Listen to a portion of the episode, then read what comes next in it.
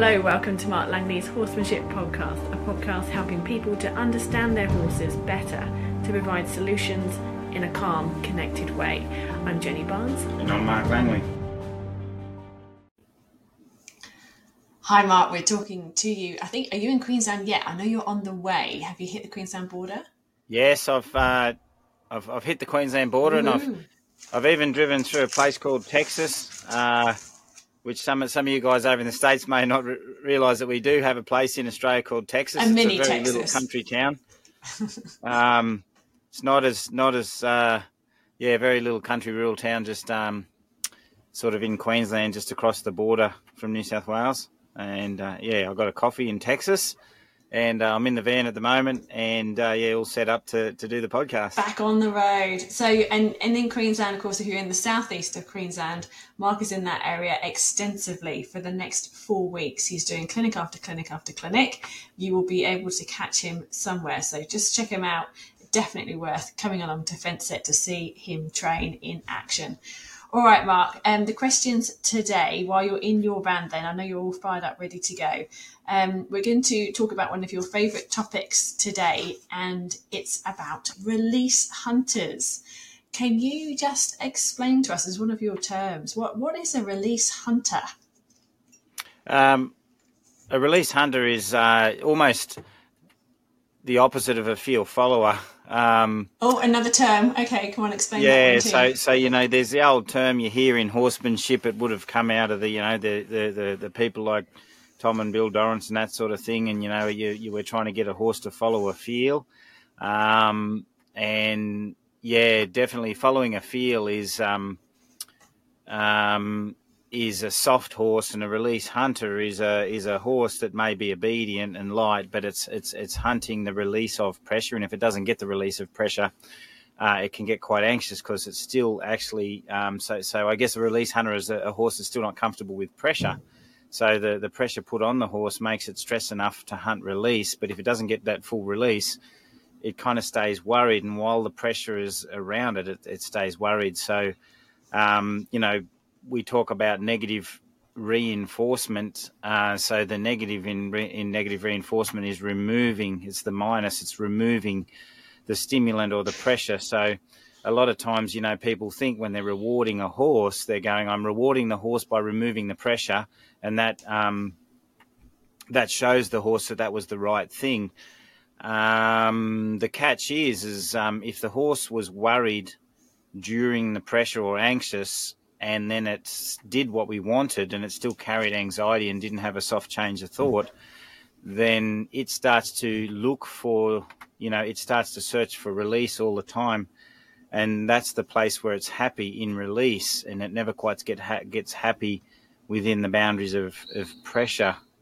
So it's a, it's a complicated thing and it's, it's actually, I think it's the basis of good horsemanship and feel is um, for a horse to follow a feel, it has to be comfortable with pressure, not just um, you know have that that urge to hunt release.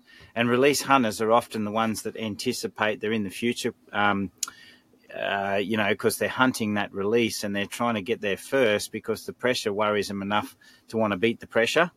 Uh, so they're the horses that sometimes feel light, but they still carry a lot of brace, and you can see the anxiety in them or feel the anxiety in them as well. Um, so yeah, it's an intricate sort of balance trying to teach um, horses to to to follow a feel because we're still obviously obviously rewarding search and releasing some of the pressure when they're searching and stuff like that. Um, but it's holding pressure till a horse softens within pressure that is is is part of the key and and lets go of some of those hard thoughts and starts to search.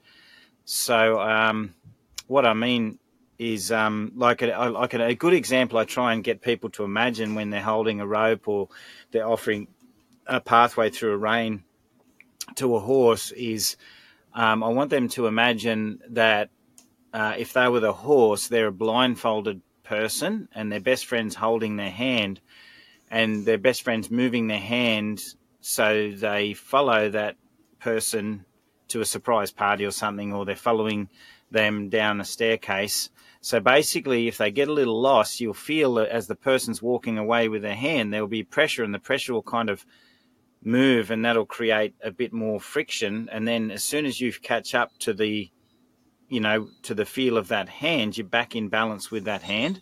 And if the person holding the hand like dancing was to put a twist in your arm in a certain way and your your mind and body was free to stay in balance you would twist and rotate your pelvis and move your feet to stay in balance and if you got a little lost you you'd feel a little brace through your body where you create where there was a bit of a friction but then you'd soon soften to find your balance within that pressure.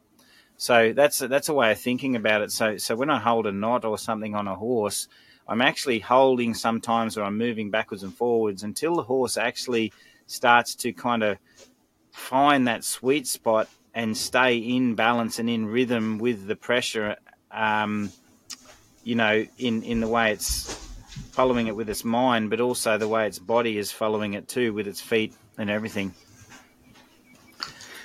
Okay, so with release hunters, then um, you're trying to actually educate them to feel okay about pressure, so yes, they can yes. still think about all the different options that are open to them, rather than trying to just find an escape and focus on an escape, which obviously doesn't leave them open to actually moving in balance and thinking. Yeah, yeah. Things happening. So okay. So yeah, yeah. Like a, just another quick one, just to give so people don't get too lost. Another big, big um thing that I see release hunting in is say when people back up, if the horse has been hunted back a little bit with the reins, you'll pick up on the feel of the reins and they'll kind of run backwards, but it's almost like you got no feel in your hands, no pressure.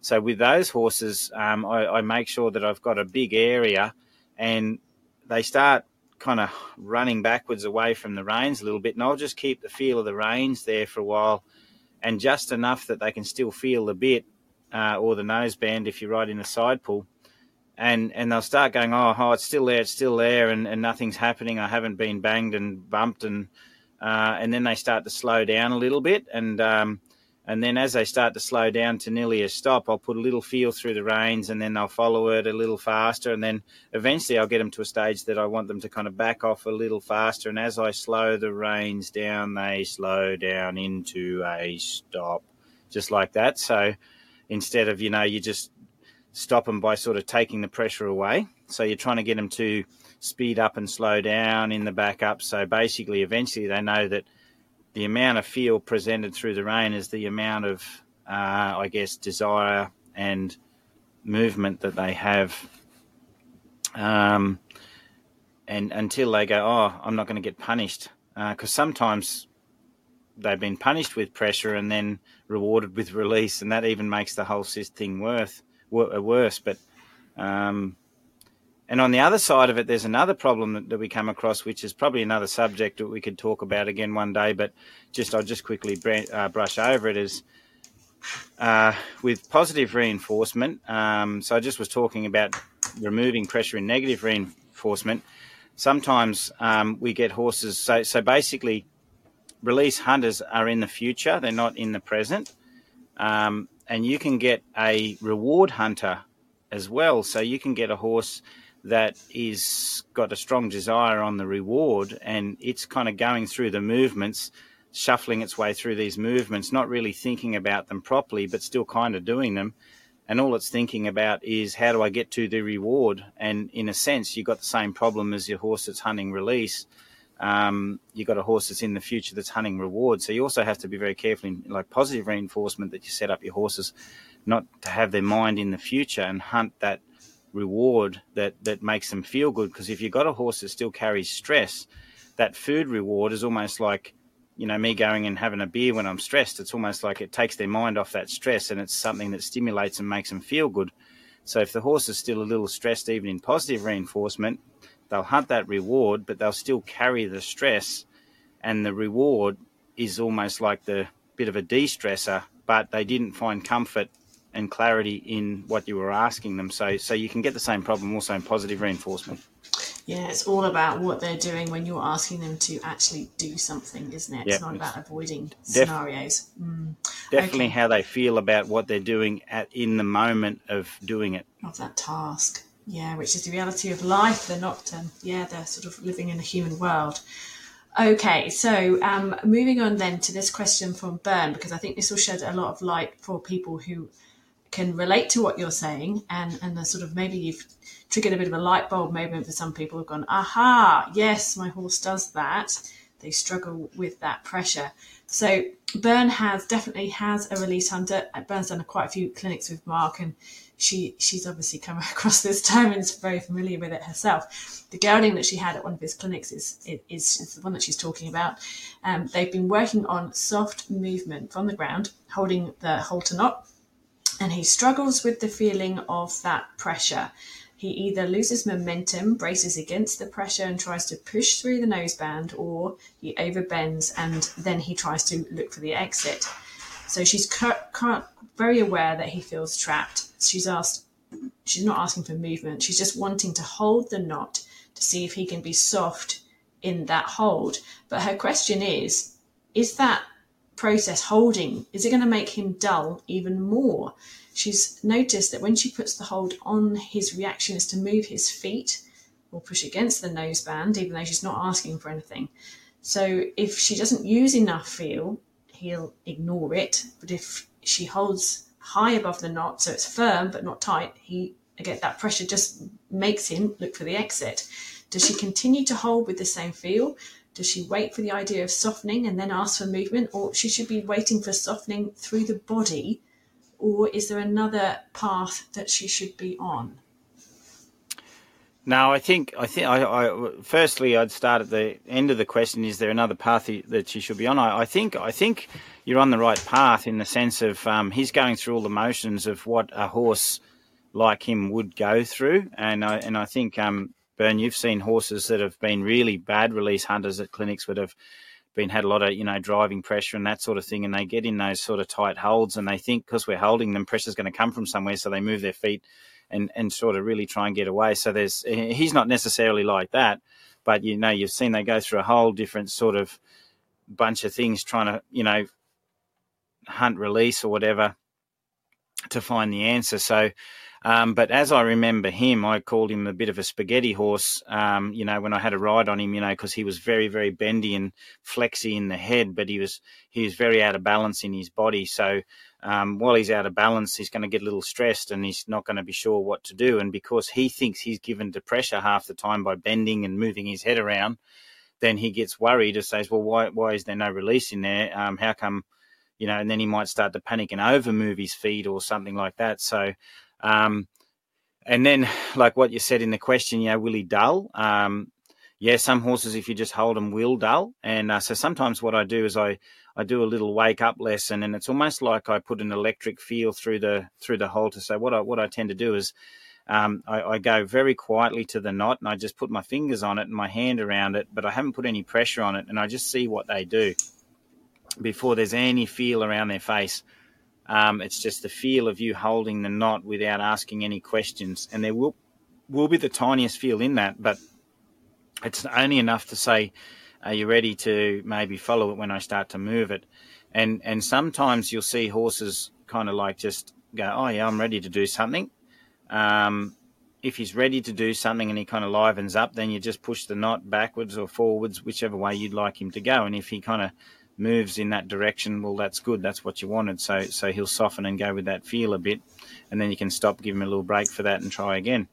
Uh, if he kind of goes dull and he just kind of like looks like he's just phasing out, and and then then put a little lift in it, like straight up. And if he goes dull with that very very, it's a very very slow lift. You're not asking a lot, um, and he's just dulling out, and he's just kind of you see him sort of freeze through his body, and it's almost like he's not trying. If you see that response in him, then I just would bang my leg and do something that just wakes him up, like just shocks the air a little bit, wakes him up. And as I do it, I don't have to do a big one because I'm I'm I'm doing two things at the same time that'll make him sort of go, oh, what was that? and I push up under the knot, and I might give him a little push up, like a little shove up underneath him, um, as I bang my leg, and he'll go, oh, and he'll sort of go, oh, all righto, and then I'll just re- release and just sort of wait a second and just let him sort of, you know, I don't want to ask anything of him. I don't want to stay in there too long, and that's that's basically if I thought the horse was dulling out. Because if you hold there too long and he just goes dull, and then you start to move him, you're going to get that real heavy sort of response where their feet are really heavy and their and their mind's not their mind's heavy too. So, um, and then I'll go and touch the knot again, and I'll just gently push up on that knot. If I see him dulling, I'll do the same thing again. A little electric, small electric bump up with my with my hand, and just a bang in the leg, and he'll go, "Oh, what was that?"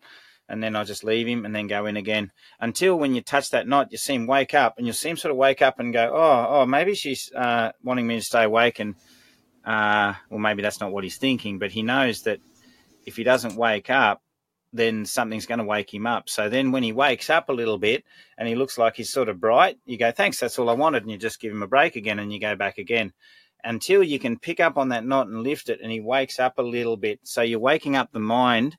And as you wake up the mind, you hopefully what normally happens, you'll start to see the body loosen up and wake up a little bit. Um, and then once you feel that awakeness come through and you see him loosen up a little bit, then for him, instead of doing the leading by and around lessons, just work on forwards and backwards. Wake up, and he's to, if he overbends like things like that, when you go to go backwards, you just put a little wake up lift and a bang on your leg as he overbends, and he'll wake up a little bit and then push back at the same, and then push back immediately after he wakes up. And that'll get to the feet and get him to move backwards. So what you're trying to do is you say, wake up a little bit first. Now just do forwards and backwards. And and for horses that are all squiggly and bendy and they glow, they they they, they get all all lost and spaghetti like. I tend to wake up and do just forwards and backwards for a while until they find their balance and comfort in forwards and backwards and they're not overbending to their chest. They're not kind of stretching out and, you know, late with their feet when you ask forward. And they're just rocking forwards and backwards. And when he can wake up softly, go forwards and backwards softly without a lot of resistance, then you'll find when you push the knot across and start to kind of guide him out around you, you find that he's more prepared to sort of loosely follow that with his mind and all four feet are loose to sort of stay in balance with that. Um, yeah, so most of them that are over worried, over bendy and stuck, all that sort of stuff, I, I tend to want to just wake them up and reward them for sort of carrying a little bit of life and awareness. And then I do simply backwards and forwards because in backwards and forwards, there's not a lot of, for the horses that have a lot of drive memory, there's you know, when they when they just go backwards and forwards, it doesn't tap into that. I'm doing a hindquarter yield, or I'm escaping out through that shoulder because I've been driven out. It just kind of it's less um, less of a fight flight movement, I suppose. So they sort of uh, get a little bit more trust quicker in the forwards and backwards. And once they, as I say, once they're loose in there, then you can start to say push out and lead around and and just see how that goes. Um, just remember though, and for everyone else, like that lift is designed to get them to lift and start to lift up that wither and loosen that front end and, and, and get loose uh, in the base of their neck. And um, and then once they do, what the, what they do is they transfer the weight back to their hindquarter a little bit more, and that makes them uh, makes it a lot easier for them, like or for us, and for them to be able to, so we can guide them out out around us love the pro tips you just dropped in there that just make all that difference, don't they? That you just know those things. All right, hope hope that helps, um, Bern. So I've got a question from Carla, um, and it's it's one that is just all about um, a, a, horse that she's been riding in the side pull. And, and I thought it was something that could be something else. And you've told me that it's probably actually quite related to this, which surprised me. So Carla has a five year old um, who's been ridden in the side pull, but he's recently started head shaking and it's it's sort of erratic and can happen at any time in any location. So it's not really to do with the environment at all. And she's just wondering if if it could be that he's actually developed a sort of sore or a sensitive point on his on his nose. So she tried to put the bit in but he definitely didn't like that. So she's just not quite sure how to proceed you know whether she should persist with the side pull or should she persist with the bit? And, and why why might he be head shaking now? Um, yeah carla well, well, first of all i will say because you, you, have to um, you know if you think it could be a nerve or a pain problem it's always better to rule that out. So there are specialists out there i don't know what they're called but they, they do work on the nerves and you know they have a lot of knowledge on the facial nerves of horses and if there's any nerves that could be um, you know having any problems or you know and and and you know because the, the like a very qualified bridle fitter would be one who knows where all the facial nerves are and, and how a bridle should fit comfortably on a horse's face. So so so you'd have to do your own homework and research around your horse's face to work out if there's any swelling, any soreness, every, every, every every any you know twitchy nerves or anything on the face. Um, I'm, I'm going to give you advice in the um, the learning and understanding side of it. That is, if if there's no soreness, swelling, whatever in the face, um, nerve problems. Um, you, obviously, you've tested the dark light thing a bit, and you've noticed that because there are horses that suffer from some some other head shaking problems that comes comes through different light, and it's um, things like that. So, but I'm going to sort of uh, offer my help, which is the educational side. If the other things are if you've ruled out the other the other pain sort of issues or, or, or any um, physical issues. So I know him fairly well, the horse, um, and I know he's always had a little bit of a sort of lethargic sort of movement, sticky feet, and he's a bit of a sort of a you know daydreamer. He sort of you know drifts off with his thoughts to the other horses and that sort of thing. So uh, knowing that, I, I know that um, that there's going to be times he's going to be a bit sticky, and he's not going to get that uh, release of pressure that uh, not really, you know, I'm talking about release hunting, but he's not going to find softness within the pressure because he's always running a little late. Um, and so what's going to happen is after a time, if there's no kind of kind of softness in the pressure, so obviously horses aren't hunting complete release, but there's they shouldn't be uncomfortable with a feel of pressure just gently on their nose saying stay soft in this movement or something like that. So um, if he's not finding that, then he's going to start to go, oh, well, I'm going to do this instead. And maybe he's like a Dorper sheep. What I, you know, anyone that's got Dorper sheep, don't don't get offended. Um, I'm just just an example I use is if you see Dorper sheep, they're like you know a merinos will have a hole in the fence, but they won't go through it. But a Dorper sheep will find a weakness in the fence and nearly make a hole in the fence. So, you know, when they're rubbing the wool off, they go, oh, there's a weak spot. I might make a hole there and go through and eat the green grass on the other side. So Dorper sheep are more likely to uh, find a find a weakness and make a hole. So maybe he's starting to say, well, I haven't really found the sweet spot and I'm getting a bit resentful and I'm going to start to push and throw my head and try and find the sweet spot my own way, which is, you know, fight the pressure. Maybe he he might feel a bit of give or a vagueness in the rein that makes him think there's an opportunity out there. So maybe sometimes in that in, in that instance, um, you know, there might need to be a bit more firmness to say, "Hey, that's not available." Uh, when he pushes, and then then if he's responsible enough to go, well, that's not available, and he softens, then then then that the reins soften a little as he softens. So. Um, I'm going to sort of talk to you in a way of using the reins that just might help him, and then uh, later on, um, you might come back to me on this one again at another question and answer, and, and, and you know, and see how we've progressed with it. But what I'm going to sort of give you is an idea of how to use the reins, so he creates his own pressure, and then he starts to figure out that it's him that created the pressure. And I encourage everybody that's listening to do this because this is kind of the way I use the reins on young horses anyway. Um, I let them figure out where the boundaries are by pushing, but being firm enough to know that so so they know that the boundary is not um, it's it's it's not a boundary that's sort of weak. It's a boundary that they can't push through. Um, so when you pick up on the reins, he might start to hunt like that because he can feel that contact coming, and he's going, "Oh, I don't really like that," and I'm going to I'm going to push on that. So you pick up a feel and say, "I'm picking up a feel," and and and and and, and maybe before I go too far, maybe don't think about all the balance exercises we were doing at the moment.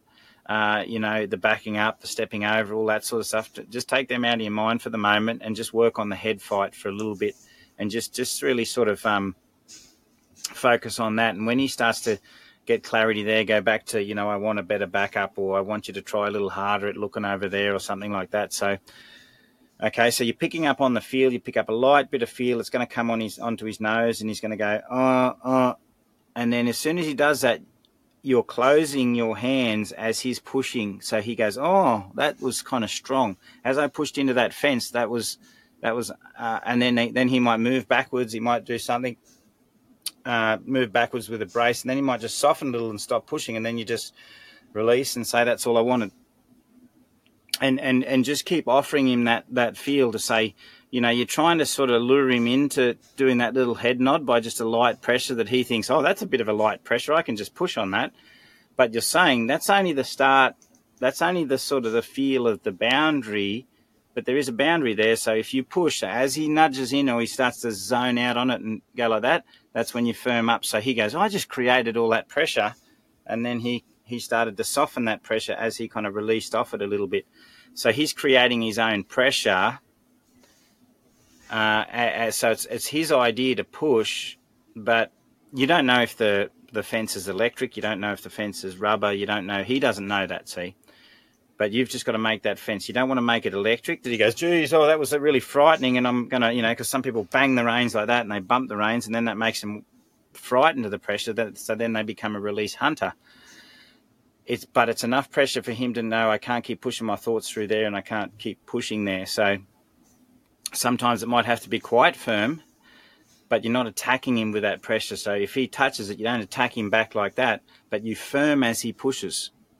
So he pushes you firm and then he kind of starts to release off that and it releases kind of in the in the right way it would release if he was releasing himself off that pressure. And just try and work on the head fight for a while to show him clarity. And also because you're just working on the one thing you're going to be also very clear in your mind of what you what you what you don't want uh, which is that, that that head hunting and, and, and bumping uh, and then then what you do want which is that softening. And and after a while he'll realize the pathway to a better feeling and softness is for him to soften so it's his responsibility to soften. So, in a sense, as you release the reins, you're not going release and just dropping them and just, you know, because that's one of the biggest mistakes I think that we can make is we, we make the reins disappear and no, they, they just loosen as he's sort of softened with them. So it's really clear um, that the, the reins are, are very, um, very clear. Uh, so he, he can, he definitely knows he's softened or he's pushed and the reins just don't disappear all of a sudden. Just one little thing too, Carla, is, is um, once he's sort of not doing the head bob straight up as you pick up on the reins, you still have to get that through to the feet because um, a lot of horses that haven't quite found their balance and been able to think into a movement softly, they start finding that hole in the fence or they start pushing for a hole in the fence their way. So there will be another catch in there, which is, you know, he's probably not finding his balance properly or not really engaging in that movement, or he's still thinking somewhere else and he hasn't let go of a strong thought that's causing him to want to bump his head like that. So it's really important that the times there that you might have to firm up and say, you know, no, I need you to let go of that thought. I need you to find this back up. I need you to find this movement uh, or this direction. So that's when he's going to soften when he lets go of um, what he was thinking. And I know after seeing him, he can have strong thoughts, and he's quiet about it. But he's like, "Oh yeah, I'm just going to keep thinking over there." Um, so though he's quiet about it, he still doesn't like letting go of his ideas or his thoughts of looking at the other horses. Mm. So that is how that head bobbing usually starts. Is they don't want to let go of something, so they're trying to find a hole in that pressure, so they can keep yeah. thinking what they, they they're thinking because that to them is more beneficial for them than letting go of that. Right. Okay. So creating creating perhaps firmer boundaries with those hands so there really are no holes in the fence. Yeah, and and then then once he rec- recognizes the boundaries, then creating more clarity in what you're asking so he can find the sweet spot and have a proper change of thought and recognize that the grass is greener on this side of the fence, not on the other side.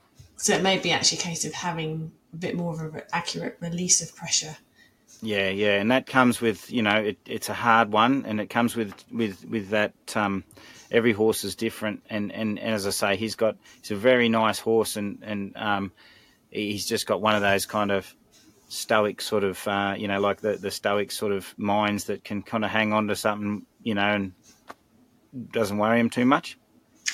Okay, last question for today. It's a slightly oddball question. It's from Les and uh, might raise a few eyebrows. We'll see how you answer this one. Um, he asks, off the track thoroughbreds, do they have, by breed, more separation anxiety than other breeds? What's your opinion? He's been told that they do. Um, you will come across a lot of off the track thoroughbreds. Now, off the track thoroughbred is different than thoroughbred. They're both thoroughbreds so if you had a thoroughbred born into a normal life out in a paddock uh, with stability, um, a proper herd around them, like the stability of of uh, the uh, correct weaning and all that sort of stuff, the stability of clear horses around them, friends that they can sort of, you know, you know, just hang with um, the comfort and the and the the security of a herd, as in, you know, someone's looking out for them while they have a sleep and all that sort of thing, and and and um, also learning to work with boundaries and stuff like that, and and different um, body language from other horses. You tend to end up with a horse that is more emotionally stable um, and can cope with more things because they haven't grown up with trauma um, through their life. Uh, what I come across a lot with the off the track thoroughbreds is they you will get a lot of them that suffer from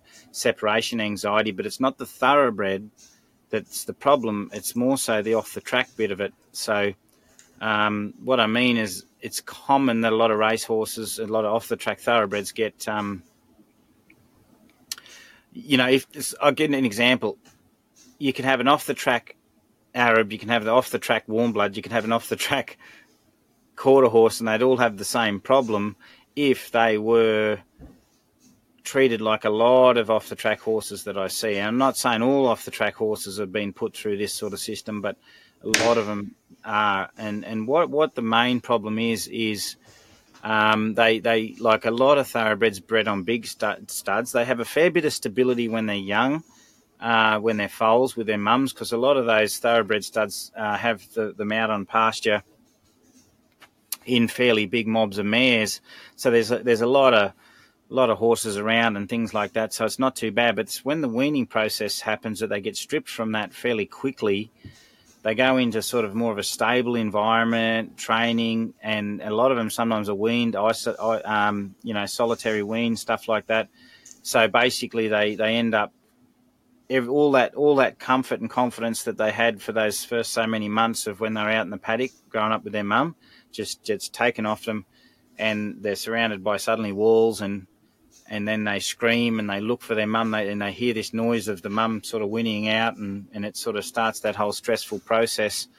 And then they go into the world of training which is stabling you know hard feed uh, different people handling them. Uh, you know they get broken in and then they go back and uh, so basically they, they're pretty well in a fairly high pressure environment from a horse quite quickly and if there's lack of clarity and stress in training and all that sort of thing, they don't sleep very well. They don't. There's so many things that happen in their life mm. to make them, you know, seek the safety of other horses and almost be desperate for that safety because the other side of their them. world in the human environment is so stressful. They're going to seek that safety more. Mm. And but a lot of it, I believe, comes from the start of the weaning process and bad weaning. Uh, and then after that, it's just from the sort of lack of clarity, the anxiety, the stress in, in, in the environment that they're in that kind of sort of compound it more. And and if you've if you met any children that have grown up that have gone through the wringer like that, then then they're going to have their fair share of issues uh, that that you've got to help them with. They're not going to be just nice, calm, stable adults. They're going to be pretty volatile adults. Um, so you could have off the track humans for the same thing if you wanted to call it that. We'll just call it off the track, you know, mammals. Um, I'm not saying everyone that out there that, that, that breeds a few race horses and races them uh, uh, goes through that process. I'm not going to sort of, you know, just put a blanket sort of opinion on it. Yeah. I do see a lot of horses that have been weaned in a bad way and in too much stress from, from young and, and they've come off the track.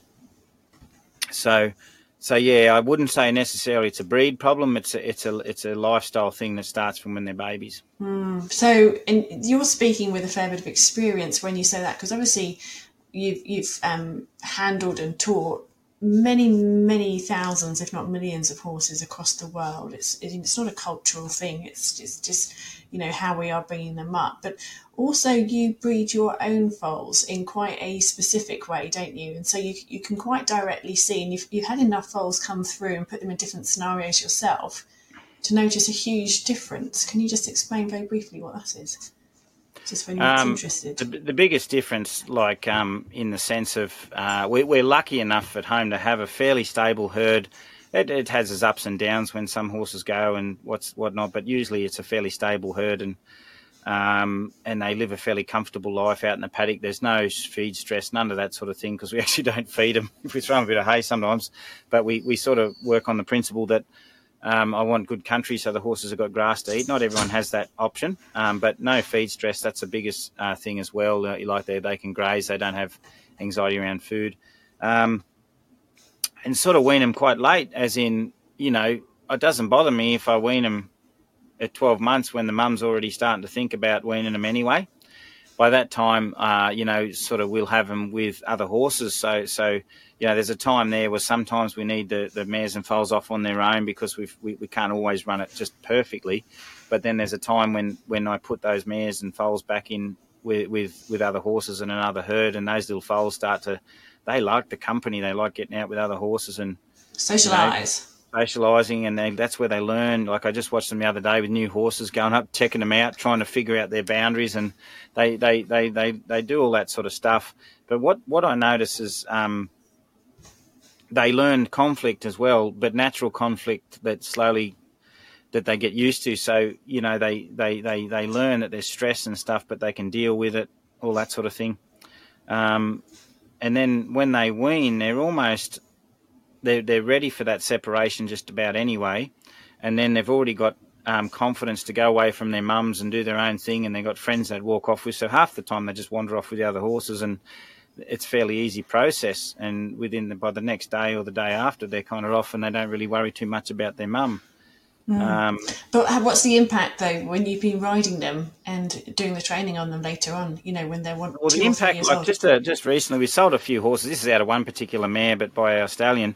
Oh, mind you, I've had ones that I've bred that are that have been pretty antsy sort of horses, and it's not always at that sort of you know you, you, you can line up all your egg ducks in a row, and, and you still will have have some problems. But what I've noticed is, is the ones that have, in general, that have come through that a good good way of um, you know, growing up is like there's a couple of horses that we sold down to Victoria, and they, they the, the owners brought them to clinics, and one of them there was a horse uh, that her company, the horse this company, both of those horses, the two different ones, they were, they were sisters, but um, different ages, the owners, because they were young horses, unstarted, they brought them to the clinic with company that, that they've they've become friends with at their new home, and those two horses in the clinic environment was just like, oh yeah, I'm here in this environment and I'm doing this, and but the other horse, they could hear it screaming out. The one that was left behind, their friend that was left in the yard, it's kind of calling to them, trying to get you know wonder where they've gone. And they're like, usually if they've got a horse calling out, they're going to be like, I'm in this clinic environment, I'm in undercover arena, never been undercover arena. They'd be quite stressed, but but they actually just went, oh yeah, I'm okay with this. I don't need that horse out there. I'm here. I'm yeah. What do you want? Yeah. Uh, and they were actually quite connected with the people in the sense that because because obviously we give them enough handling to get them interested and know how to not be traumatized by pressure and understand how to follow basic feel and things like that. But um, I think what happens is they become just a bit more confident and self-assured. They know how to make decisions around around sort of things. They they know they're in touch with their their bodies. Uh, they're in touch with their environment, and um, and they're just just just much more confident in themselves so important, isn't it, that we sort of reflect on, on how we bring them up, and, uh, and and like you said, it's a complete mirror image of, of humanity. When people suffer from from difficult situations, things that happen in life, sometimes you just can't help those things happening, but it has the consequences and can affect us with our anxiety levels as, as an adult. Yeah, yeah, it's it's like um, I think um, not that I want to go on a completely different subject, but it's almost like um, you know, some some people, you know, say that their babies should cry until they figure out how not to cry, and some people, some mothers or fathers will pick up their babies and, and, and help them adjust a little bit, and then slowly wean them into being stronger as they grow. Uh, putting too much stress when they're growing up, humans or horses, is is, is going to cause them to be um, fragile and, and not very confident as they grow older. Yeah, and it's that confidence as well, isn't it? Mm. So fascinating. I remember, I'll just say this very quickly, we had a, a, a very top psychologist that came to one of our clinics once, and he, lovely person to have around, obviously. Um, and but he, I remember him saying to me after he was he was watching you work over quite a few days and he said that a lot of the theories that you were using you know he's had to learn that and he teaches people a lot of the things you know he's he's quite top in his field Um, but he just was fascinated by the fact that you were um, applying these theories that most people have absolutely no knowledge of, and, and you don't, not in a formal sense, but you've just sort of worked it out yourself that this is important to the horses. And he said, This is the stuff that we are teaching, you know, that's important to people, and you just knew it. Uh, and, you know, this is multiple theories that you're putting across. So it's, it's a fascinating area.